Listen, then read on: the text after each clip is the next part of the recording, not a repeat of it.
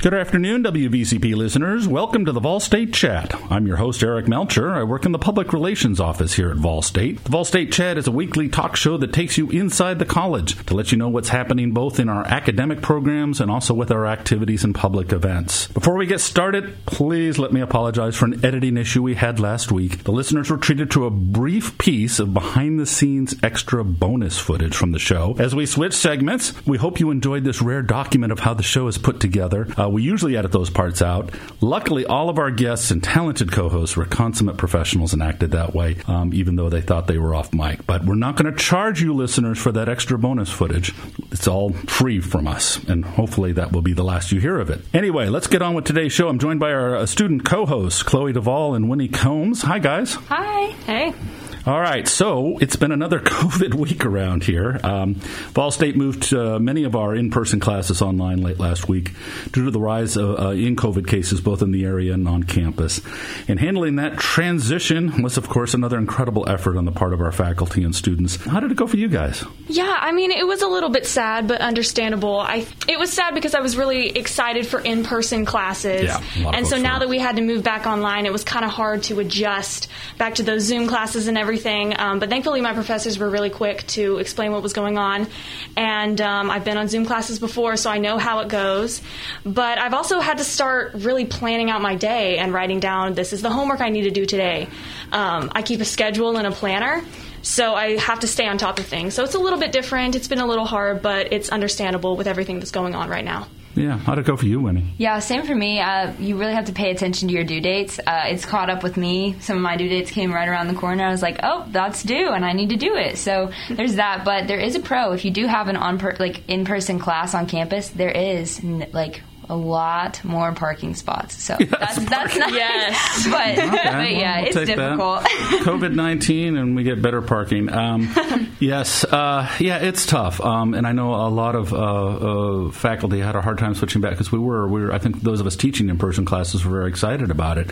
Um, it, it was fun, but um, yeah, I think the main thing is just for everyone to stick together. We don't know how long it's going to go on. Um, we'll just have to see. I think it's going to be a week by week kind of uh, ruling on the part of our pandemic committee, which is uh, the group of administrators that kind of get together and, and they take a look at the latest stats and make those decisions. Anyway, we're certainly looking forward to getting back to having in person classes at some point, and we're going to continue to update students in the college community both online and on social media on when that will be. Right now, we're scheduled to be back on the 13th, but we'll just have to see how that goes. Everyone needs to stay in touch to see what is decided. But let's turn to a much more fun topic food. Everyone loves food. Well, at least I love food. Uh, we're joined today by a member of the Vol State History faculty who has another really interesting profession. She is co owner of the Wild Cow Vegetarian Restaurant in East Nashville. Uh, started out on Eastland Street a number of years ago and recently moved to Fatherland Street. I'm a frequent customer along with my vegetarian wife, but honestly, that's not why I invited you here today, Melanie, even though we are fans. We really thought it was interesting having uh, someone who was a restaurant co owner and then uh, teaching history, and um, the fact that you're doing both, and then, as we'll talk about here in a minute, you kind of combine that, those ideas into, into kind of the same thing in terms of history. But first of all, how does vegetarian food tie in with a degree and background in history? I never really thought of it as tying in with history. It's just two of my interests, I guess. I was in kind of finishing up my master's in history when I got married, and my husband and I were both vegetarian. And we decided to go vegan at the same time, mostly because of animal cruelty issues that we just didn't want to contribute to. And when we became vegan, we realized there was nowhere to eat in Nashville at that time. You know, t- 11 years ago, there really wasn't. Oh, it was pretty sparse. It was just Grins. was really the only place over on the Vanderbilt campus Yes. was it. And my husband and I, we both had a lot of restaurant experience. I had done that all through college and grad school, so it was kind of a natural thing for us to kind of start thinking about that. And it just happened to be the same time I was finishing up my master's in history, so. We, we started that with the intention of, of me kind of helping getting it off the ground and then kind of going back to doing my thing. But I, I ended up being a lot more involved than I intended to be. Yeah, because it's not easy running a restaurant, is it? Not at all. I remember seeing you guys in that original Eastland location, which was very small, Tiny. um, and it was uh, funny because it was just from the get go. It was uh, just kind of a family operation, just in terms of how everyone interacted. And Mm-hmm. How's the larger location going on Fatherland? Are you guys doing well? Yeah, it's doing really well. There's a lot more space, which, you know, we really needed, like you mentioned. We opened about, in the new location, we opened about three months before the tornado and then COVID. Yes. So we had about three months of normalcy um, until everything kind of got disrupted. So back in um, May, we finally opened up again, like fully opened this past May. So it's it's going well. Yeah, and before we turn back to history, um, vegetarian food has really changed in the last 10, 15 years. I was just thinking, well, I, I just became vegetarian uh, a few months ago. My wife's been vegetarian for 33 years now, and um, it was hard back then. Back in the 80s uh, and 90s, it was really hard to uh, eat vegetarian. And now there's so many variety of interesting plant-based foods available. Yeah, and you can find them anywhere. Yeah. We got in the habit of bringing groceries with us if we were going to like kind of like a small town. We don't even do that anymore because Yeah. every grocery store has not only vegetarian but vegan options. It's Yeah. it's everywhere. I'm really glad to see that. And I think people be surprised. It's really good stuff. I tell people, unless I'm thinking about eating chicken wings or a steak, I really don't miss meat at all because the food is that good. My wife's a very good cook as well. So if you can get good food, uh, which you can now, um, it, it's really become a, uh, an amazing option. And uh, I think, you know, certainly at the Wild Cow, it shows you the wide variety of, of, of options that you guys have for food. You, know, you guys make most of it in, in house, correct? Yeah, um, yeah, like we make our own dressing, sauces, things like that. Um, try to do as much homemade as possible, or at least local. We have a lot of local um, providers. And sourcing vegetarian food in terms of supplies and stuff, is that easier now than it was before? Yeah, it is. Most of the big food distribution companies offer vegan options, although we, we kind of stick to one one or two like of the major ones, but still you can find most of what we need we can get pretty much anywhere nowadays. And in terms of, now you had an interesting presentation, which I thought tied in food and history together, and it was about the melting pot of American cuisine and what we can learn from history from food. Uh, tell me a little bit about that, your perspective on that. Yeah, that was for Food Day last year, and I was just kind of looking at how food has sort of shaped American culture and politics and the economy. An example is something like imperialism, like America's search to dominate other countries. And in many ways, that was motivated by sugar and fruit.